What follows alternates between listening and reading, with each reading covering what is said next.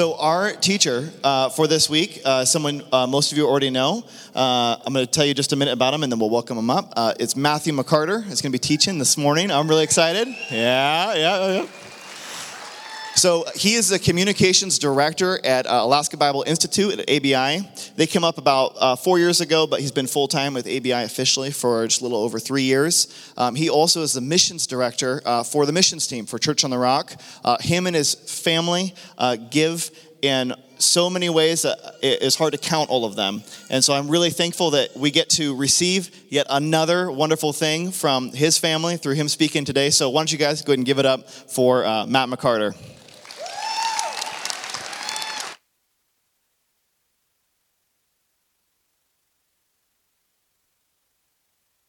Hey. All right, I'll pray for you. And then you can kick it off. Thanks. Jesus, I thank you for uh, Matt. I thank you for what you've put on his heart. I ask that you would help him to clearly articulate the things you've put on his heart.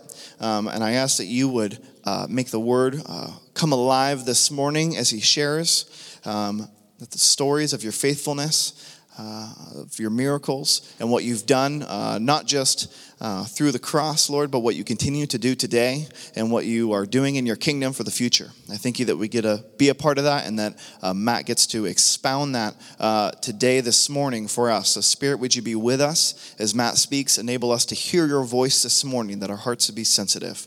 Thank you, Jesus, for your word, that we have it, that you have brought it to us. You are good. In Jesus' name, amen.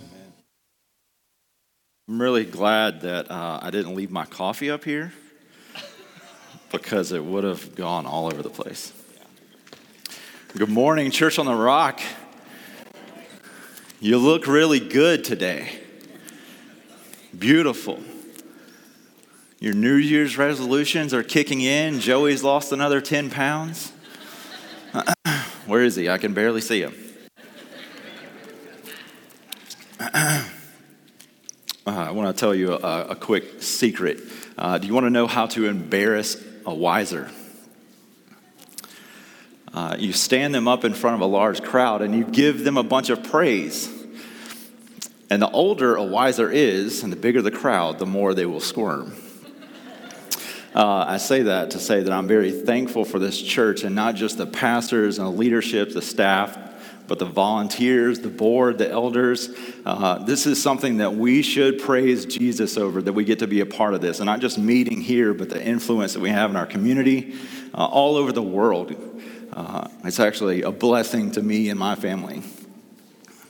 Uh, so at the end of the, of the summer, Aaron came to me and he said, uh, We're going to change up the Sunday connections and we're actually going to uh, start having chapel, men and women's chapel, and then youth group and all that stuff. Uh, and so he asked me to, to preach uh, at the chapel, and I felt like the Lord had given me a message for that time, and it was on the topic of hell. And I thought there's only going to be one of two outcomes that happens from me delivering this message to, to, to the guys. Uh, either they never ask, come back, or they kick me out right there. Turns out, if you talk about the things that nobody else wants to talk about, they put you on the main stage. And so here we are. Uh, for the last couple of weeks, we have been talking about uh, Jesus and his reactions to certain situations in the final days of his life. We talked about his reactions to Gethsemane. We talked about the lack of his reactions on trial. And today, I have the pleasure of talking to you about his time of being forsaken, his time of all of his peers departing from him, and the time when they drive the nails through his hands and his feet. What's on his mind? What's he going through? I believe that scripture tells us what he's thinking and what he's going through. So, in order for us to really understand how much he's forsaken, we can't start near the cross. We actually have to back up to when to a time when things were going really well for him. A time where most church leaders in America would say, this is, this, this is the season of ministry where everything is going really well. This is why I'm here. This is what I'm here to do. I want to come to John chapter 6. It's one of my favorite chapters in Scripture. But it's not my favorite chapter in Scripture because of all of the miracles that Jesus does within it. It's actually really famous for him feeding the 5,000, right? This amazing miracle. Jesus is sitting in the countryside with his disciples and he sees this group of people, this mob of people coming to him. And he looks to his disciple Philip and he says, Let's feed them. And Philip says, Uh, what? How are we going to feed all those people? There's no way. So they find a, a little boy with two loaves and two fish. And he says, I'll pray over that and feed the people. He blesses them with a meal. Shortly after that, he retreats to solitude as he so often does. And his disciples set out across the sea. And within just a short period of time, says only four or five miles, they are swept up in a storm, and Jesus sees them and walks across water. Another amazing miracle, another reason to love John chapter 6, right? And then right after that, it says that they were immediately on the shore. So he teleports the boat to the land. I'm not making it up. It's in here, right? You got to deal with what this is, not me saying it. so, really awesome way to start a chapter of Scripture three huge miracles feeding 5,000, walking on the water, and then teleportation to boot. but then he continues. In John chapter 6, verse 25 through 28, he says, When they found him on the other side of the sea, they said to him, Rabbi, when did you come here? Truly, truly, I say to you, you are seeking me not because you saw signs, but because you ate your fill of the loaves. Do not work for food that perishes, but for the food that endures to eternal life, which the Son of Man will give to you. For on him God the Father has set his seal. The crowd has a reaction. says, what must we do to do the works of God? And Jesus' response is very simple, very to the point. One word believe. Believe in me. That's all you need to do. And then the crowd, having been fed the day before, seeks him and says, What sign will you do in order for us to believe? See, he already knew that they were coming for the food, not for him.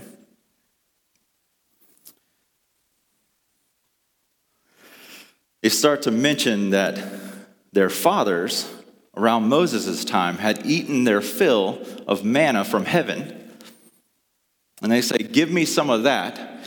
Even though the story in the Old Testament is they ate so much of the manna that they were sick of it and complained, right?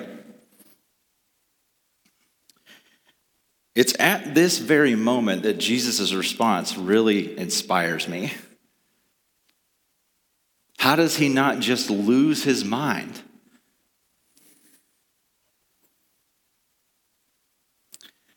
But just as Jesus does, he weaves the conversation back to his mission. He's about to split the group. He's about to test them. Are you here for food or are you here to worship me? He cuts to the chase and he says, If you're really hungry, I have food that will last you forever. I have food that will last you for an eternity. In just a couple days, I'm going to serve a meal that will sustain you forever. The meal is my blood and my flesh. His blood, his flesh. And Jesus, with one statement, divides the crowd. And he says, My mission is not to fill your stomachs, but to reconcile your soul.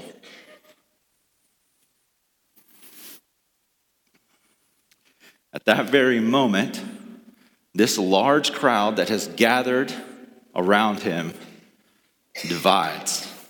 It says that this is the first time that his disciples actually leave. A group of his disciples walk away. And then he turns to the 12 and he says, Will you leave too? And their response is, Where else are we going to go?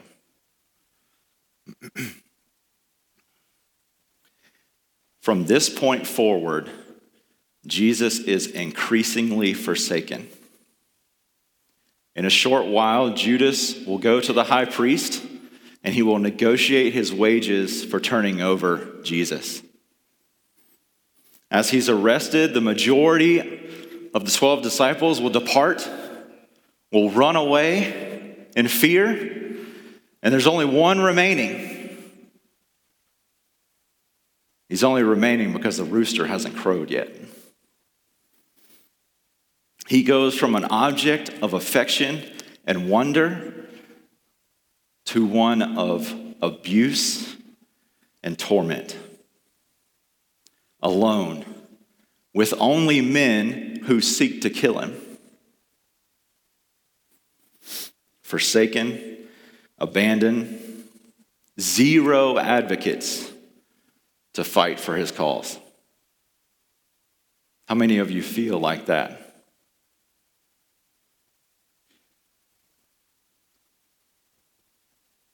Can I be honest with you? There are plenty of times where I walk into rooms full of people who I know care for me, family, friends, and I struggle to believe that they actually care for me. I struggle to know that they are for me. Can you imagine what's happening to Jesus in this moment? Maybe it's the first day of school. Maybe it's moving into a new town, starting a new job. Maybe it's walking into your own home after you've had a fight with your spouse. And in that moment, what's happening is a war is waging in my mind over what the truth is. Do they really care? Am I alone? I can guarantee you that in this moment there is a war going on in Jesus' mind. I can't believe that there's anything but that happening and that he's fighting for the truth. The scripture says that the words that come out of our mouths reveal what's in our hearts. Jesus is known very much so for his parables, weaving these stories together to communicate truth. Recorded throughout all of the Gospels. And they are filled, they're filled with meaning for our lives, the communication of the truth that He's come for us to reconcile us to God. And I have no doubt that when He makes the statements on the cross and leading up to the cross, that they're filled with meaning for us too. That He's trying to communicate something very purposefully.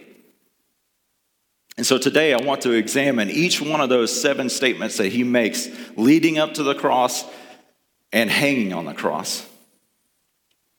Jesus is referred to in John chapter 1 as the Word of God.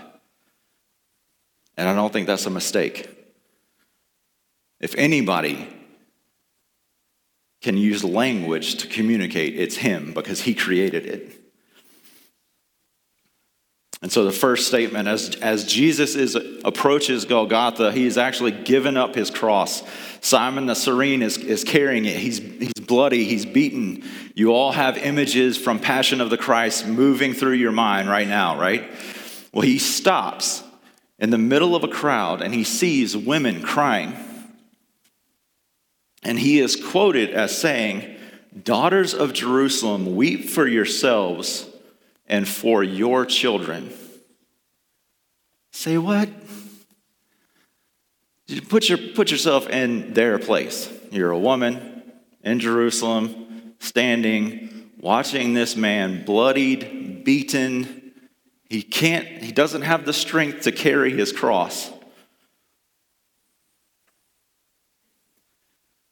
And he says, Cry for yourselves. What on earth is he talking about? You are the one that I should be crying for. It makes absolutely no sense unless you go back to the prophecy of this very moment. Zechariah 12:10 says, "And I will pour out on the house of David and the inhabitants of Jerusalem a spirit of grace and pleas for mercy, so that when they look on me, on him who they have pierced, they shall mourn for him as one mourns for an only child, and weep bitterly over him as one weeps over a firstborn. And then Zechariah 13:1 says, "On that day there shall be a fountain opened for the house of David, the inhabitants of Jerusalem, to cleanse them from sin." Jesus looks at the women and says, Pay attention to what's about to happen. And then Mark records, My God, my God, why have you forsaken me? And John says, I thirst.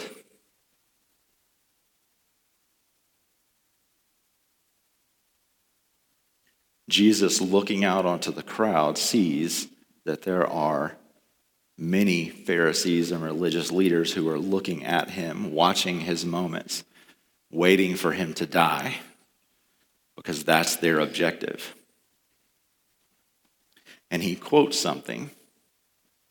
He quotes something that they would know because they have scripture memorized. My God, my God, why have you forsaken me? is the first sentence in Psalm 22.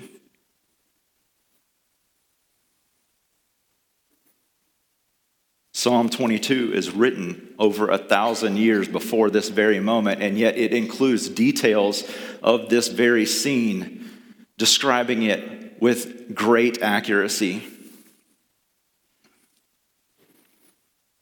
I'll read a portion of it to you Psalms 22, 14 through 18. I am poured out like water, and all my bones are out of joint.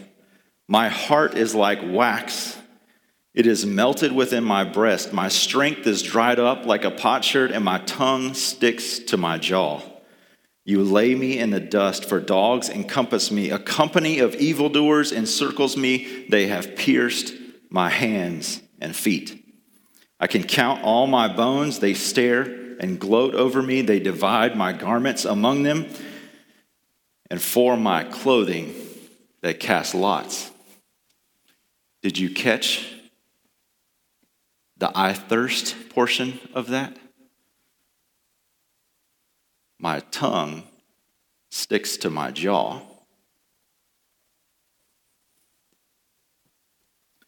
He says to the Pharisees, Weigh the scriptures against this very moment and tell me what is true about me, because I've been saying it to you for a very long time.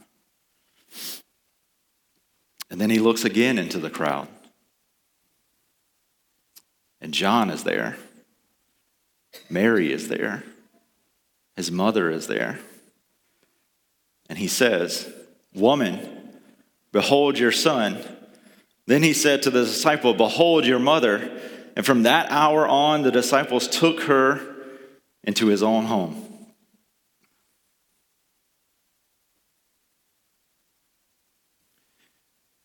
growing up in the South, you always got to address your mom, right? And at first glance, you think he's just trying to comfort her. And the disciple, the one that he loves the most, right? But there's another time when he says, when he addresses his mother in this manner, he says, Woman, my time has not yet come. My hour is not here. And then you get to John chapter 16, and he says, Behold, the hour is coming. Indeed, it has come when you will be scattered, each to his own home, and will leave me alone. Yet I am not alone, for the Father is with me. These statements impacted John so much so that he records Jesus is talking about his hour seven more times. Jesus says to his mother, Behold, this is my hour. It's why I've come.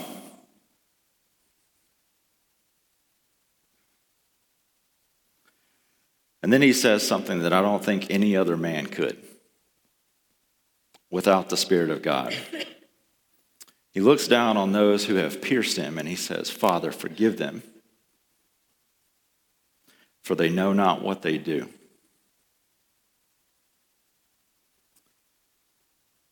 I think it was in 2018 when we had the big earthquake, right?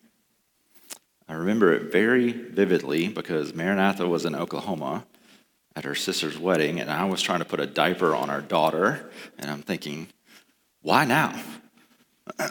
why are the blinds swinging out against away from the window? Why is the ceiling fan hitting the ceiling? It shouldn't do that. And I'm trying to gather them in the in the uh, the doorway so we don't get smashed if the building comes down. And then the flood of text and phone calls comes mainly from my family back home, terrified, right? What's happening? Got to check on my baby.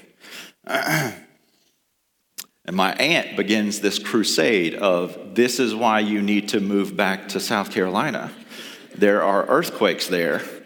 What's wrong with you? And so we start to go through this list of things that could kill you in, in either state. South Carolina versus Alaska. And Alaska has earthquakes, bears, mooses, really cold weather, right? And uh, I start to argue that I'm more likely to die in South Carolina because uh, there's a lot of heat there, right? There's venomous snakes and spiders and alligators, uh, all with the ability to kill me. And then, uh, just a, a few months ago, you guys all heard about the guy on Diamond Ridge getting attacked by the grizzly bear. And I'm thinking, please don't let her see that. it's just going to be another argue, argument over it. But Diamond Ridge isn't that far away, right? I mean, from ABI, it's, it's not that far away. And I start asking people in our community, like, are you guys scared of this? The, I mean, grizzly bear just attacked somebody. Like, I'm staying in the house. Every time I walk out the door, I'm like peeking around the corner. Grizzly bear here? No? All right, let's go. You let the kids out of the house. You're thinking, ah, I don't, not really sure this is a good idea. Leave, the, leave all the windows and the doors open so you can hear the scream of them dying.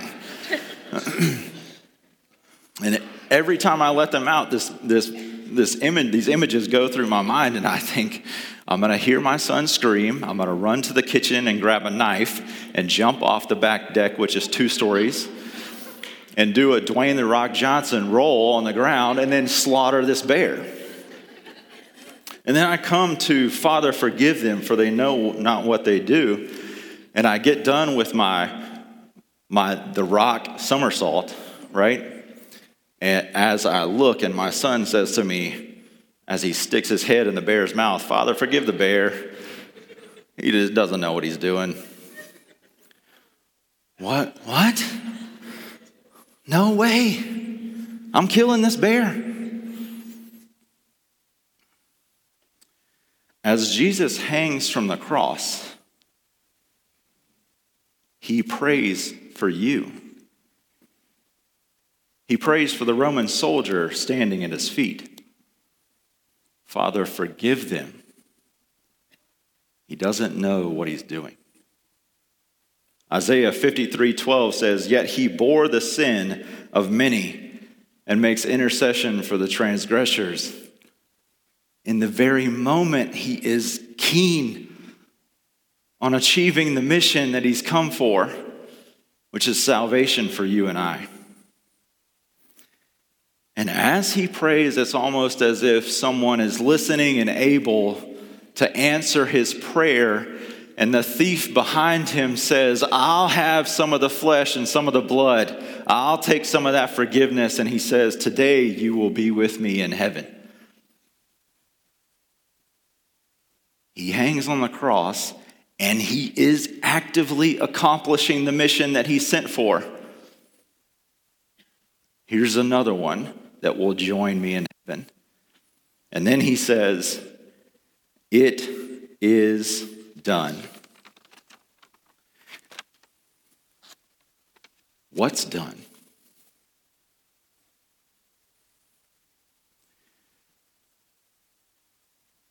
Psalm 22, the last four verses.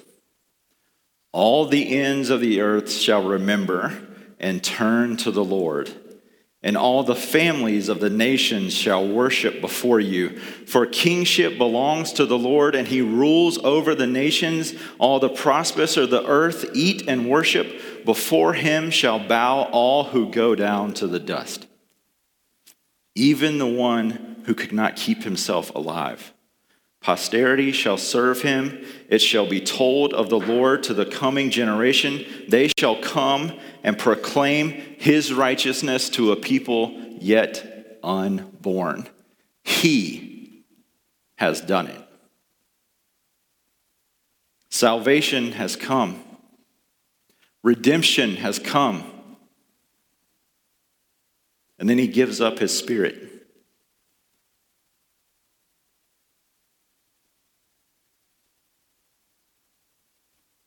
But the cross doesn't begin on Golgotha. It doesn't begin with a Roman soldier. It doesn't begin with a Roman nation. In fact, it doesn't even begin with mankind. It starts before Jesus has uttered a word over creation. And he says, I will die for them before one stone is laid. And then he gives us this book. And the same communication goes throughout the Old Testament and the New Testament. God the Father uses two words I will. The fall occurs, Genesis chapter 3. They sin and disobey and eat of the fruit. God walks with them and then he starts to dole out the curses for disobedience. And when he's speaking to Satan, he says, I will put enmity between you and the woman, and between your offspring and her offspring. He shall bruise your head, and you shall bruise his heel. It's right there in Genesis 3 the first mention of what's to come an offspring, one who is able to overcome. And then he speaks to Abraham in Genesis chapter 12. And he says, I will make you a great nation, and I will bless you and make your name great, so that you will be a blessing. I will bless those who bless you, and in him who dishonors you, I will curse. And in you, all the families of the earth shall be blessed. He's talking about his descendant. He's going to send someone through the line of Abraham in order to achieve something. I will. And then he says to Moses, Go and tell my people, I am the Lord, and I will bring you out from under the burdens of the Egyptians, and I will deliver you from slavery to them, and I will redeem you with an outstretched arm and with great acts of judgment. I will. And then he keeps saying it throughout Scripture. Isaiah. Thus says the Lord, who makes a way in the sea, a path in the mighty waters, who brings forth chariot and horse, army and warrior. They lie down, they cannot rise. They are extinguished, quenched like a wick. Remember not the former things, nor consider the things of old. Behold, I am doing a new thing. Now it springs forth. Do you not perceive it? I will make a way in the wilderness and the rivers in the desert.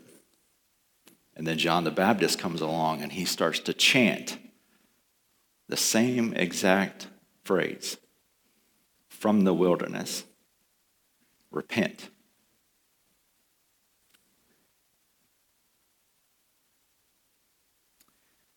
And then a new guy steps on the scene, and the phrase changes from I will to I am.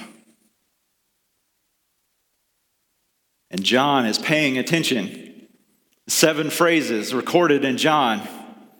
I am the bread of life. I am the light of the world. I am the door of the sheep. I am the good shepherd. I am the way, the truth, and the life. I am the true vine. I am the resurrection and the life.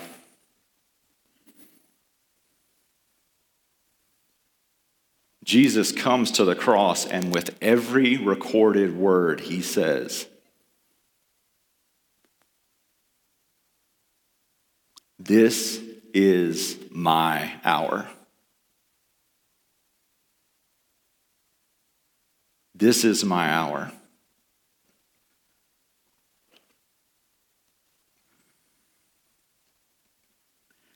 My death on a cross is why I've come. Are you paying attention? Are you listening to the words? Are you weighing the scripture against this very moment? I've come to save you. I've come to give you true food, my flesh and my blood. Are you going to take it? Will you eat of it?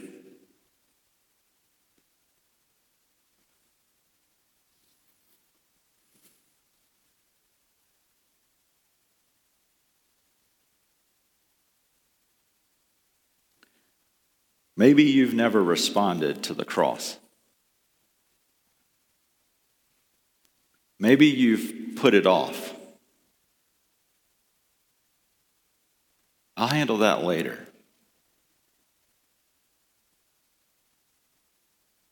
Can I, can I tell you something?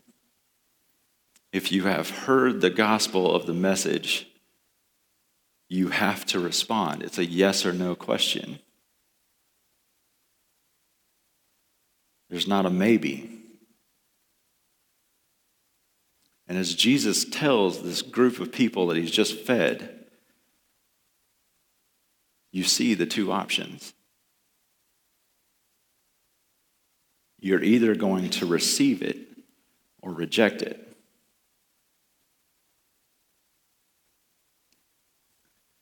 what I'm saying to you now is receive from the Lord for he has done a great and mighty work for you in order to bring you and reconcile you to the Father. And if you want to do that, it's very easy to start. From the depths of your soul, the bottom of your heart, what you say is, Yes, Jesus. I'll take some of that. I accept your forgiveness. I want to walk with you. And if in the bottom of your heart, with the depths of your soul, that's what's happening right now, I would encourage you to tell someone. Walk over to this corner and have people pray for you during worship.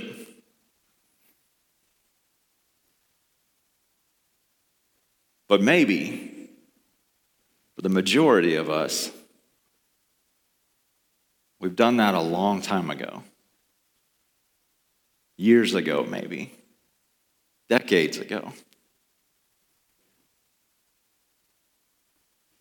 Invite the worship team to come up.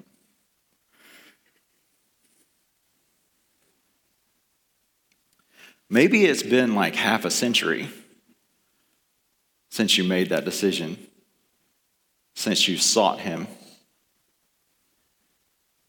What I want you to do in this moment is the same exact response as if you never had and say, Yes, Jesus, I want you. See, the cross is not for just the lost and the ones who are far off, it's at the very center of our faith. I want to invite you to behold your Savior, your King, bloody and dying on a cross. Come and receive from Him. Be renewed, be refreshed, be made more holy as He is holy.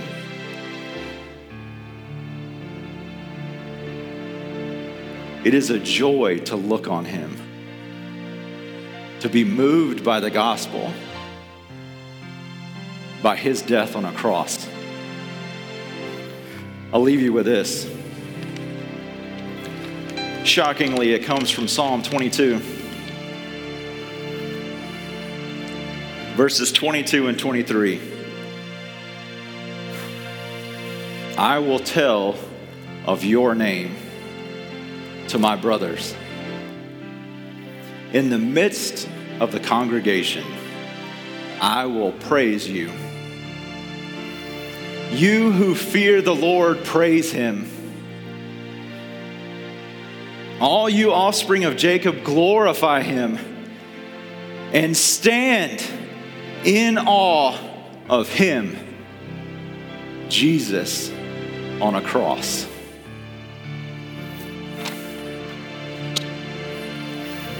I would invite you to stand as we worship. There's communion all around the room, a chance for you to eat the flesh and blood of Christ. There are receptacles for you to give in response. But most of all, respond to the gospel. No matter where you are, if you've never said yes, or if you said yes a century ago, half a century ago, respond to the cross in the same way in awe of Him who gave everything.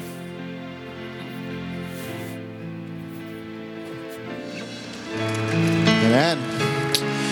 Uh, in following Jesus, so often, after a very short amount of time, we can find ourselves in situations where we love Jesus and He has our heart, but still there's some areas, whether it's serving or loving someone difficult in our life or receiving forgiveness from God, there's a that on the whole we'd say, oh, the gospel is fantastic news. It is good news. It's the gospel. And yet there's areas of our life that uh, if examined closely, we would find actually we've closed off access to God speaking into uh, God having his say, not just as Savior, but also as King.